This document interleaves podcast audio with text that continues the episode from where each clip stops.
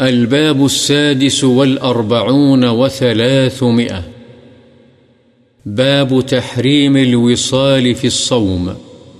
وهو أن يصوم يومين أو أكثر ولا يأكل ولا يشرب بينهما.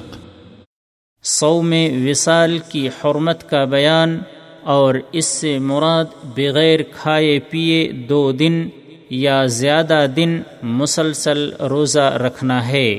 عن أبي هريرة وعائشة رضي الله عنهما أن النبي صلى الله عليه وسلم نهى عن الوصال متفق عليه حضرت ابو حریرہ اور حضرت عائشہ رضی اللہ عنہما سے روایت ہے کہ نبی کریم صلی اللہ علیہ وسلم نے وصال کا روزہ رکھنے سے منع فرمایا ہے۔ بخاری و مسلم۔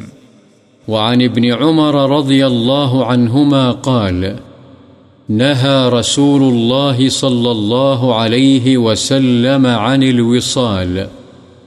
قالوا إنك تواصل۔